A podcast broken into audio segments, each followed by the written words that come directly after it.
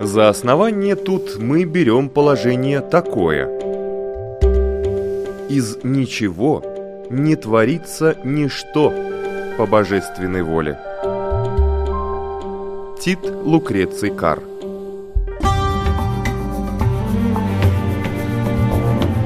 Дерзкие теории Смелые гипотезы Предположения, которые завтра могут стать аксиомами Природа вещей на латвийском радио 4.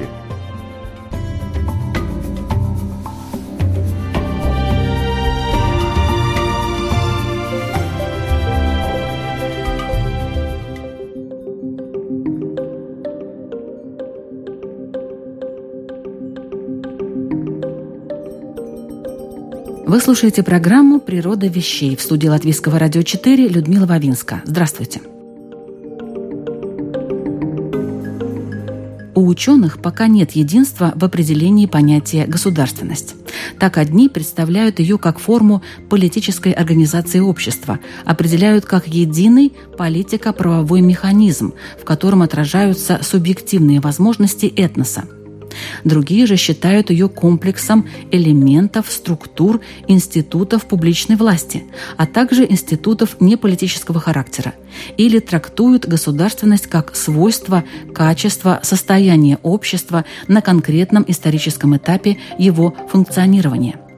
Как вариант самоорганизации, государственность показывает, что общество обладает средствами собственного сохранения, поддержания, развития и восстановления – Итак, важный элемент нашей жизни – государственность. Но как она достигалась, скажем, в латвийском обществе? В этом году мы отмечаем столетие значимых для Латвии событий, и наша программа не могла обойти стороной этот вопрос, привнеся в него не только исторический, но и философский аспект.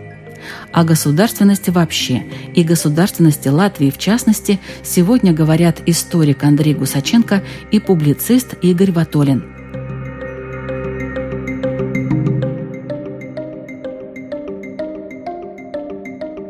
Андрей Гусаченко у микрофона.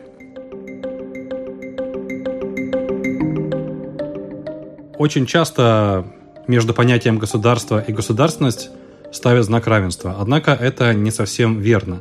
Государственность – это вся идея о государстве, идея его развития, идея процветания политических каких-то направляющих и так далее. Если мы проводим аналогию с бизнесом, Государственность – это идея самого бизнеса, а государство – это уже бизнес после того, когда он э, зарегистрирован, как, например, как СИА или что-то вроде этого. То бишь, государство – это институция, а государственность – вся идея. Но они могут, они, они даже не могут, они сосуществуют вместе дальше, когда государство уже основано. Приблизительно так. То бишь, если мы берем латвийский э, дискурс, то в латышском дискурсе идея государственности и идея нации, они шли вообще рука об руку, начиная уже с середины 19 века. Соответственно, начиная с движения младолатышей, потом через движение новое течение Яуна Страва, 1905 год – потом Первая мировая война, значит, э, образование латышских э, стрелковых полков, и в конце концов все это увенчалось 18 ноября 1918 года. Если просто взять народ, э, насколько он должен осознать свою государственность, необходимость государства, чтобы пойти ну, на всякие разные жертвы для того, чтобы этого добиться? Это очень индивидуально. В принципе, у каждого народа есть какие-то свои особенности, и, очевидно, нужна какая-то определенная прослойка интеллигенции, которая может направлять общее стремление, которое может образовать, скажем, какие-то определенные предпосылки для создания э, течения государственности как такового, которое потом со временем может прийти государство. Может, а может не прийти. Ну вот, допустим, народ живет э, в государстве, ну, скажем, на территории э, постоянного места жительства другого народа. Вот так вот я mm-hmm. выкрутилась mm-hmm. из этой ситуации, mm-hmm. нашла такую формулировку. Да. Как этот народ должен себя осознавать, ощущать? Он живет на территории, в принципе, другого государства государство, которое принадлежит другому народу. Ну, так, в кавычках, если взять. Как он должен себя чувствовать? В зависимости, опять-таки, от каких-то индивидуальных э, особенностей конкретного народа и от политического контекста. Насколько сильно, предположим, он дискриминирован, ущемлен, либо наоборот, насколько комфортно он себя чувствует. То есть есть определенные признаки, по которым можно понять, да, как и, народ ощущает себя. Да, и я даже думаю, что, наверное, эти признаки, опять-таки, они не определены, потому что очень много разных индивидуальных моментов. Есть, конечно, какие-то определенные такие лейтмотивы, но все-таки и очень э, индивидуальные разные тоже такие аспекты данной проблематики. Ну, тогда давайте возьмем исторический разрез э, нашей страны, Латвии. Что касается 1919 года, в этом году 100 лет определенному событию. Расскажите, пожалуйста, какому? А, знаете, это, в общем, даже целая череда событий. Если 1918 год, 18 ноября, это было именно такое институционное создание латвийского государства, то 1919 год стал э, годом боевых крещений потому что их было даже несколько.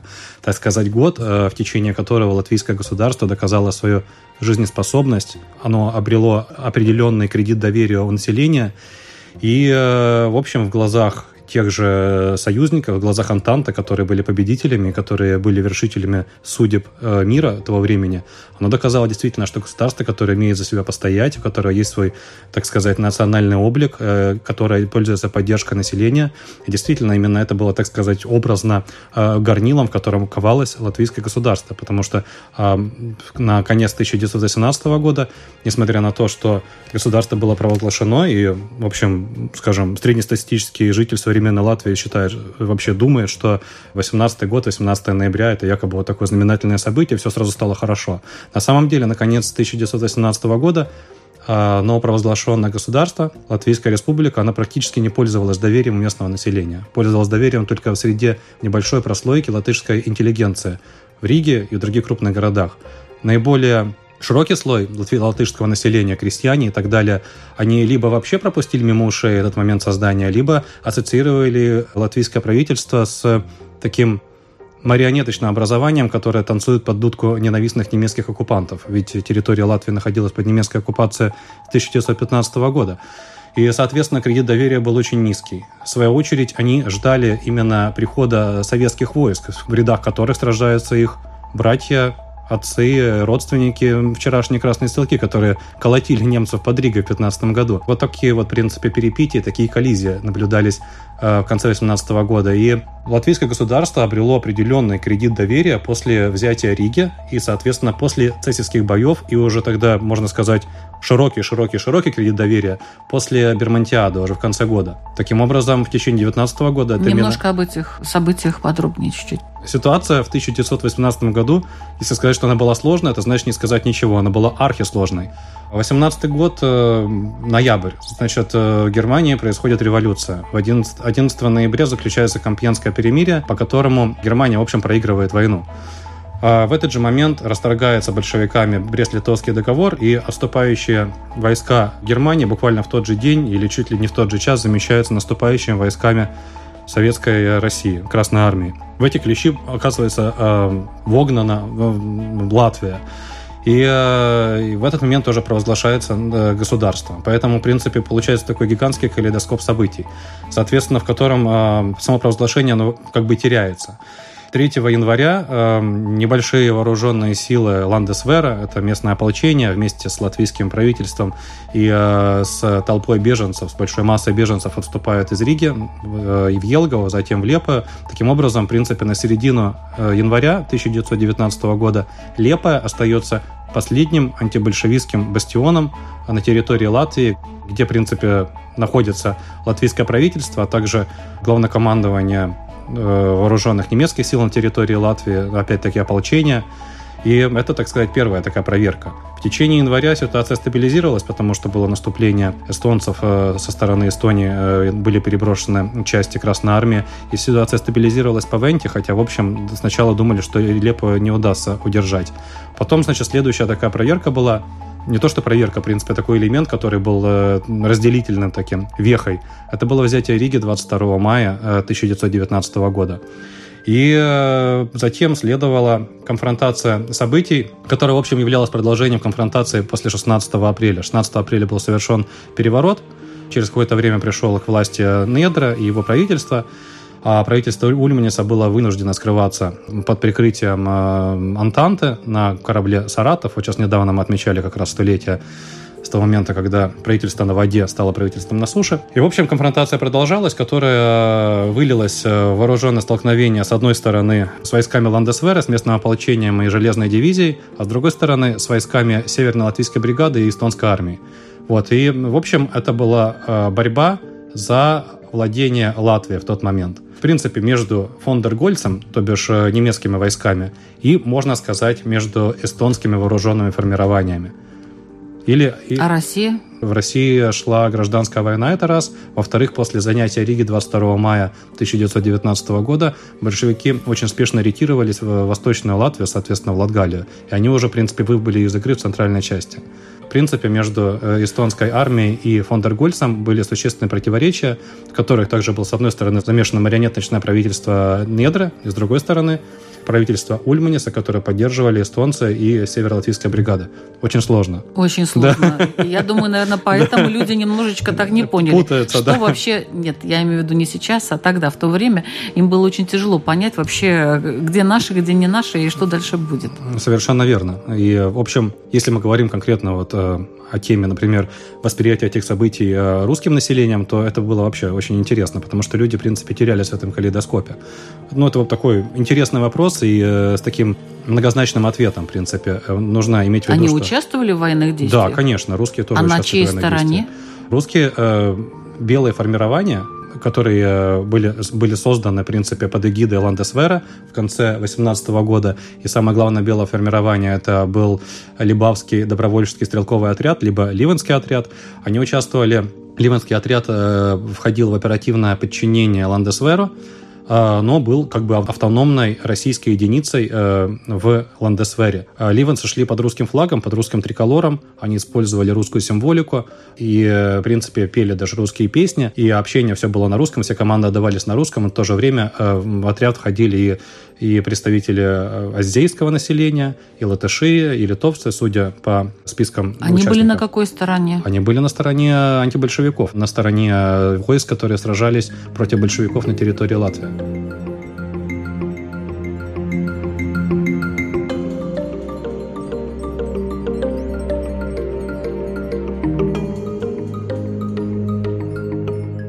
То есть в любом случае русские участвовали, местные русские участвовали да. вот в тех войсках, которые были против Советского против Союза. Против Советского Союза. Я даже скажу больше, что, в общем, именно первые такие вот русские соединения, партизанское соединение, партизанский отряд полковника Михаила Фанасьева.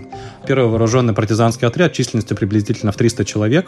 Он вступил э, в вооруженное соприкосновение с авангардом Красной Армии на территории Латвии. Это именно была первая стычка, в которой участвовали русские. И, в принципе, вообще первая стычка с большевиками на территории Латвии, это вот именно была, э, это была стычка, в которой принимал участие русский отряд Михаила Афанасьева. Ну, конечно, был условно русским, в нем участвовали латыши и, и немцы тоже, но, как, как, как правило, его называют русским.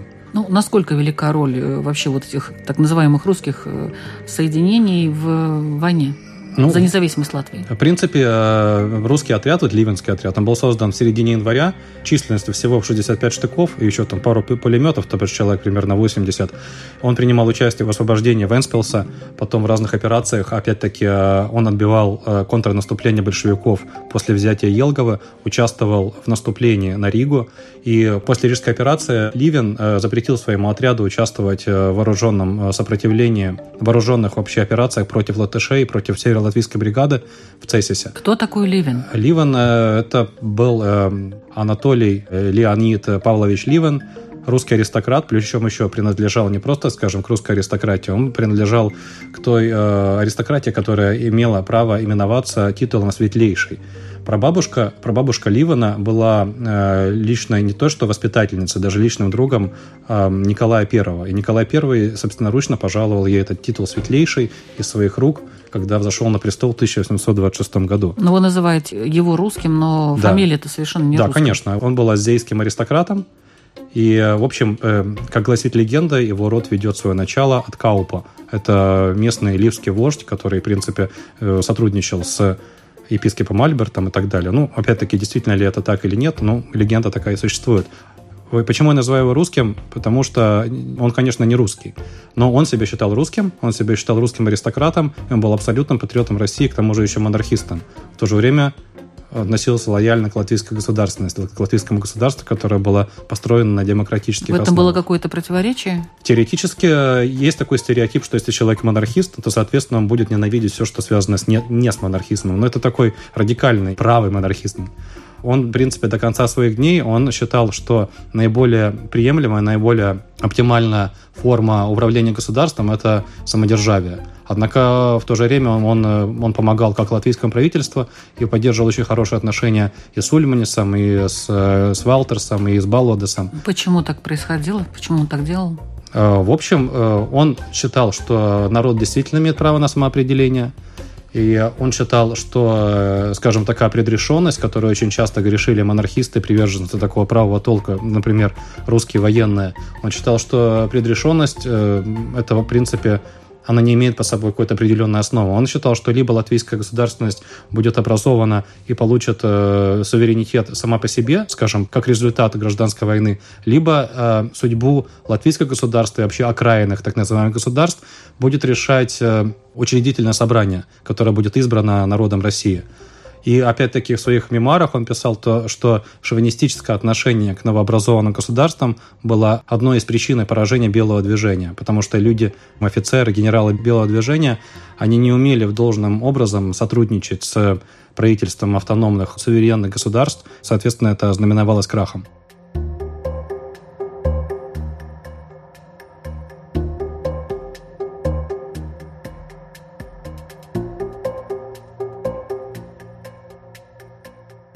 Что произошло с теми людьми, которые действовали в белом движении и боролись за независимость Латвии? Что с ними потом произошло? Какова их судьба?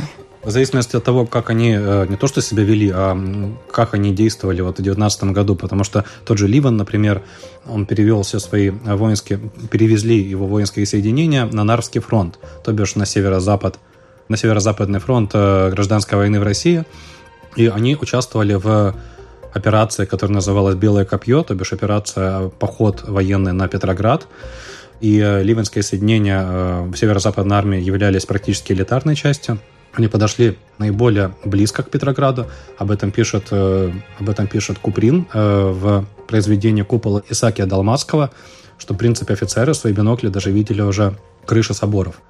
Соответственно, к сожалению, все закончилось крахом. Армия была, э, армия отступала с большими потерями. Во многом здесь, в принципе, виноваты разные аспекты, но, в принципе, Юденичу, то бишь главнокомандующий северо-западной армии, им просто не хватило э, сил. Не хватило сил, не хватило людского ресурса, не хватило артиллерийской поддержки, не хватило там амуниции. И, в общем, скажем, если рассматривать такую альтернативную теорию, если бы Бермон действительно направился бы на помощь ему со своими войсками, которые вместе с немцами набирали по разным подсчетам от 20 до 30 тысяч людей, то, конечно, это могло бы изменить все в другую сторону. Но и вот отступающие белые войска, они были интернированы на территории Эстонии, очень много погибло от тифа. А другие потом рассосались уже, в принципе, по всему ареалу русской иммиграции, русского зарубежья. И многие из них, благодаря усилиям э, полковника Дыдорова, который был правой рукой Ливана, оказались в Латвии. И в межвоенный период они, многие из них, возглавили и приняли участие в антибольшевистском движении, в ряде антибольшевистских э, организаций на территории Латвии. А какова судьба самого Ливана? Ливан в начале 20-х годов, он был тяжело ранен после взятия Риги. В принципе, уже после взятия Риги с конца мая военными действиями, координацией и вообще эм, руководством военными действиями Ливанского отряда занимался Дыдоров. И Ливан эпизодически, эпизодически подключался, но уже прямое участие в боевых действиях он не принимал. В 20-х годах, в начале 20-х годов он, он лечился за границей, проживал во Франции, где он, в общем, за свои деньги основал школу, такие шоферские курсы для бывших эмигрантов, для северо-западников, где люди, которые имели только одну э, военную профессию, могли хотя бы как-то освоиться и получить какую-то гражданскую профессию, чтобы заработать себе на кусок хлеба. Потом в 20-х годах он э, основал производство кирпича в Мазмежот на своем поместье. И э, на этом производстве тоже также работали бывшие ветераны, а также местные крестьяне. И параллельно этому он очень принимал такую кипучую участие э, в издательской деятельности. Он издавался за границей, э, сборник «Белое дело» он издавал, он издал памятку Ливенса. Также он организовал такой, в принципе, не то что форум, но такой журнал из бывших северозападников, служба связи ливанцев и северозападников. И помимо этого он участвовал еще в подпольных организациях антибольшевистского толка. В Латвии он э, возглавлял такую известную организацию «Братство Русская Правда» и еще Русский общевоинский союз. Вот. И, в принципе, до конца своих дней даже у него брали интервью таблоиды социал-демократов, он говорил, да, действительно, я отношусь с уважением к латвийской государственности, но я ненавижу большевиков, и я считаю их своими врагами до конца своих дней.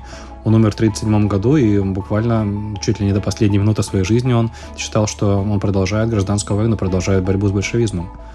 Ну вот вернемся к государственности. Что должны люди понимать э, под этим словом и чему они должны научиться, вот если взять историю, исторические события? Каких ошибок угу. они не должны совершать? Ну, в принципе, э, люди вообще очень редко, мне кажется, учатся на каких-то ошибках, не только на исторических. Ну, давайте попробуем как-то помочь им. Ну, в общем, на мой взгляд, даже не на мой взгляд, в принципе, факты все об этом говорят, и это как бы широко известно, просто об этом мало говорится. А, сама победа победа и становление латвийского государства, оно было не только, так сказать, э, осуществлено сугубо руками латышей, но также в нем принимали участие практически все национальные меньшинства, проживающие на территории Латвии. Соответственно, скажем, так сказать, такой благоприятный симбиоз всех народов, которые проживают, всех наций, э, народов, которые проживают на территории Латвии, национальных меньшинств, а взаимодействие, скажем, с титульной нацией и так далее, это, мне кажется, может стать одним из краеугольных камней, так сказать, э, успешного развития латвийской государственности в будущем. Это вот э, такое, так сказать, наблюдение, которое можно извлечь из э, событий столетней давности. Э, я вообще считаю, что помимо, скажем, такой героической деятельности, деятельности, направленной на сплочение именно, по крайней мере, латышской нации, которая стала краеугольным камнем победы в войне за независимость, латвийскому правительству тогда очень сильно повезло. Но не, не то, что даже повезло, оно умело, очень умело лавировать между Антантой, между, скажем, определенный момент между немцами, и опять-таки сплачивать и, наоборот, разобщать какие-то определенные группировки. И, э, в общем, это действительно хороший пример, как и современное правительство Латвии тоже могло бы, скажем, более успешно, скажем, э, сотрудничать с европейскими какими-то державами или, скажем, даже с мировыми державами. Ну, тоже как один как из примеров, конечно, не являющийся какой-то неоспоримой истиной.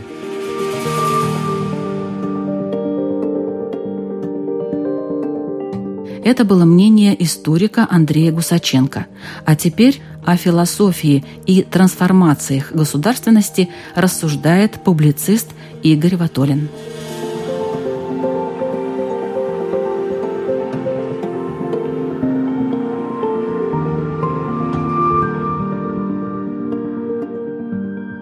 Государственность известна с тех пор, как появилась письменность. Вот считается, что это были два параллельных процесса, когда стали появляться в местах более благоприятных для жизни первые города, первая письменность и тут, собственно говоря, появляется то, что мы можем назвать государством. То есть то, что не кровно-родственные отношения, то, что не семья, расширенная, большая семья, а какая-то специальная надстройка, когда уже не только родовые связи, которые продолжают оставаться очень важными, нужными, полезными, они сейчас полезны, а царь, он же жрец, он же верховный судья, и не только потому, что он из этой семьи, а все в результате каких-то ритуалов признают его верховенство. И, собственно говоря, Родина всех политических систем, всех практически форм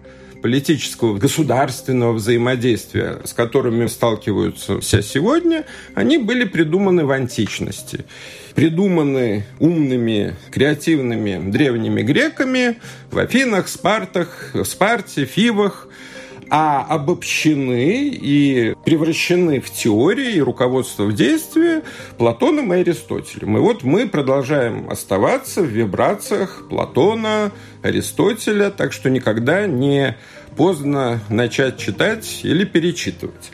Но дальше, конечно, произошла эволюция, и современная государственная система начала формироваться в новое время после 30-летней войны Вестфальского мира. Это вот система государств наций, закат которой изживания мы наблюдаем отчасти сегодня в ситуации процесса глобализации, но кое-кому она продолжает греть душу, и в этом нет ничего плохого. В условиях демократии всякая дискуссия нормальна.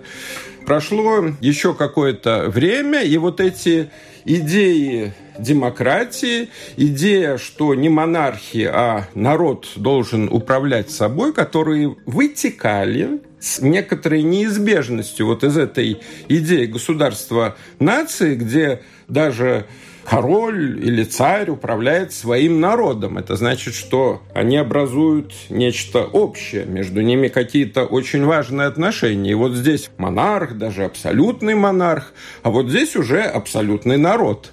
И мы говорим, что всякая власть от народа, вводятся демократические процедуры, выборы, верховенство закона, разделение властей. Ну вот это те ценности, которые укоренились после Второй мировой войны. Они обозначились еще до Первой мировой войны.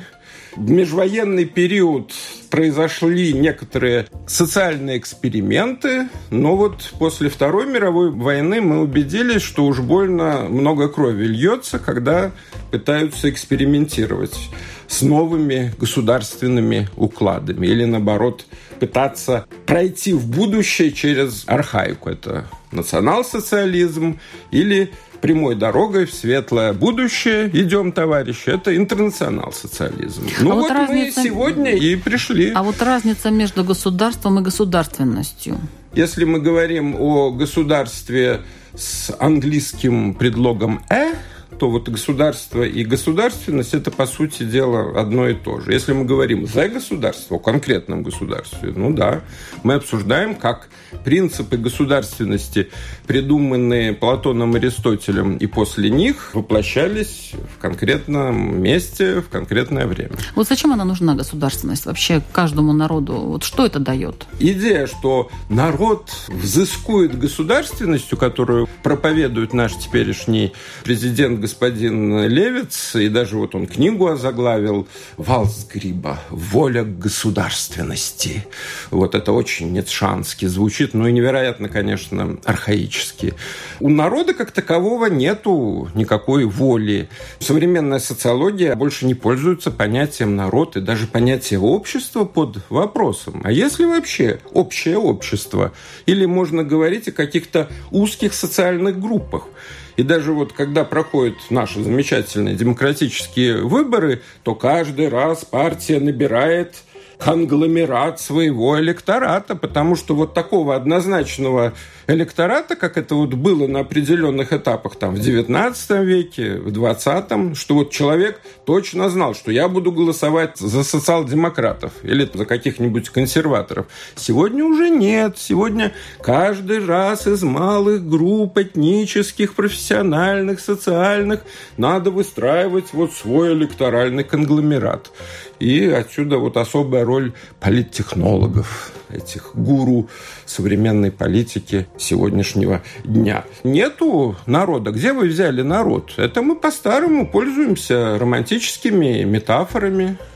Ну, есть, конечно, какие-то национальные конгломераты определенные, есть нации, ну, да, есть, есть граждане страны. Вот граждане есть у вас паспорт, кстати, да. вы платите налоги, прекрасная гражданка. Ну вот должен ли человек осознавать свою государственность какую-то, принадлежность к какому-то государству, или это не обязательно а, знаете, совершенно? вот э, все смешалось в доме Облонских, мир двинулся, и мы даже знаем, когда это произошло. Это произошло тогда, когда вот сначала Достоевский, а потом потом Ницше сказали. Идея, что есть единый смысл общий для всех, она куда-то исчезла, Бог умер. Это не значит, что следует всем перестать верить в связь с верхним планом. Просто иллюзия, что есть один Бог для всех – ее больше нет, соответственно... Но Бог и государственность это при чем вообще? Это не, ну ну связанные вещи? Конечно, разве? Конечно, связаны. Каким образом? Но, но, но не прямую. Ну, я и думаю. Но не, не прямую. Что значит, Бог вот умер, государства нет? В старое время любой правитель был помазанником Божиим. Это Если в Российской ты... да, везде, империи? Везде. Вот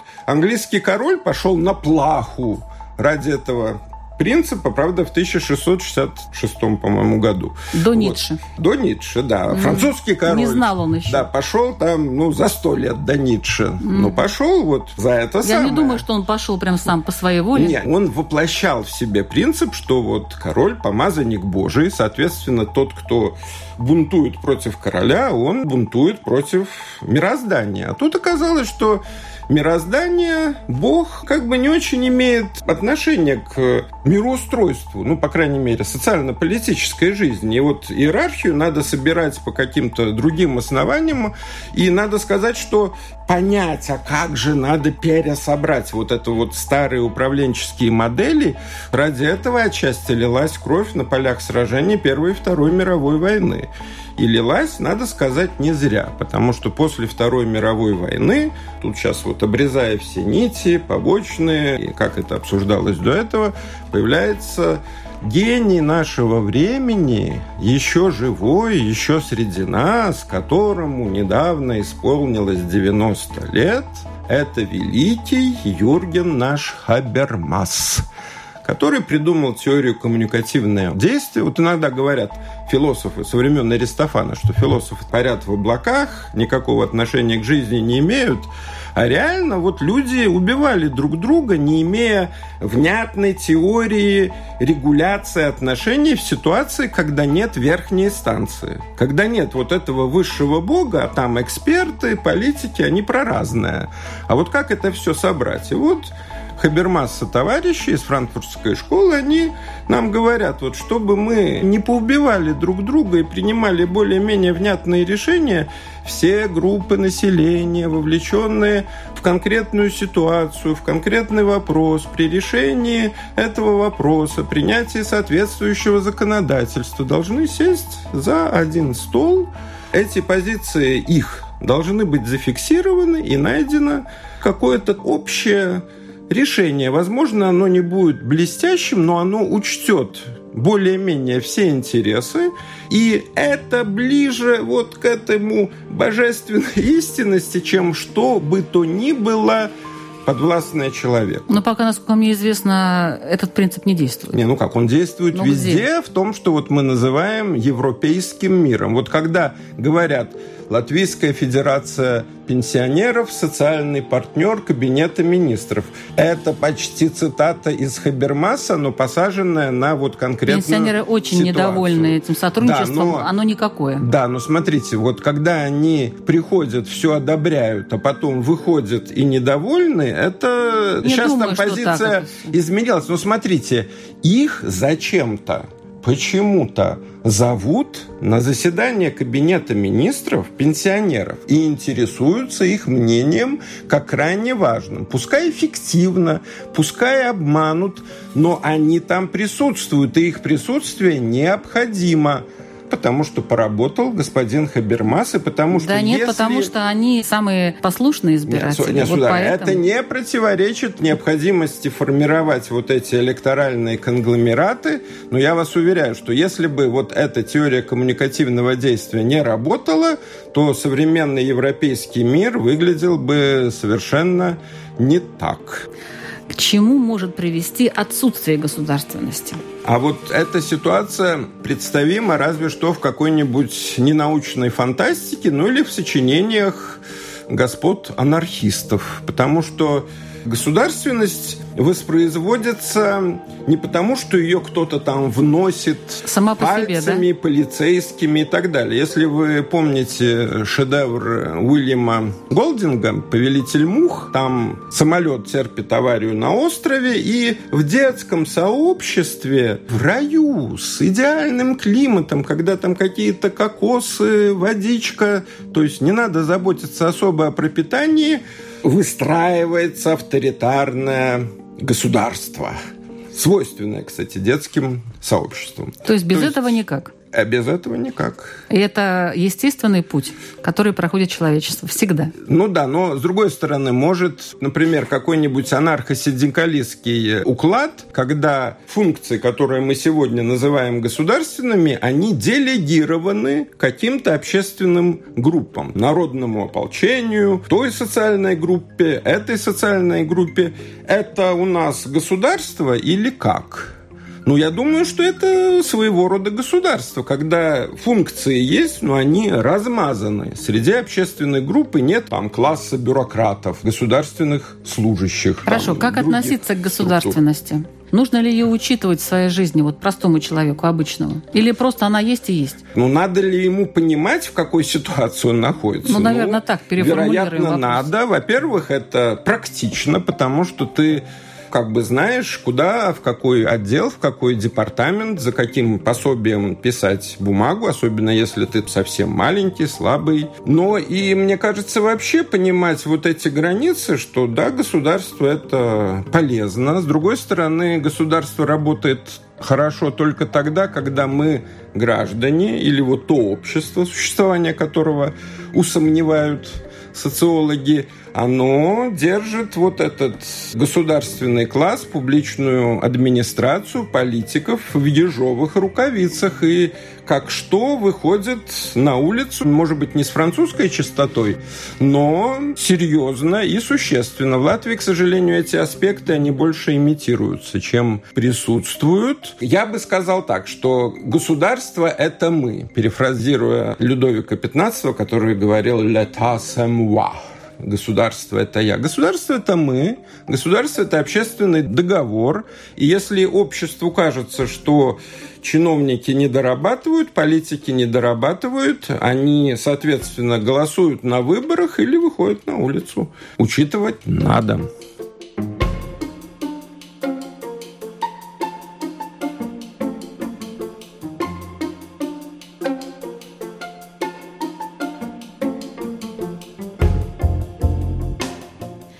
Спасибо сегодняшним участникам программы. О природе государственности говорили историк Андрей Гусаченко и публицист Игорь Ватолин. Над программой работали Людмила Вавинска, Ингрида Беделе, Кристина Золотаренко и Григорий Мамилов. Напоминаю, что природу разных вещей мы узнаем каждый четверг в 3 часа дня на Латвийском радио 4. До встречи в эфире.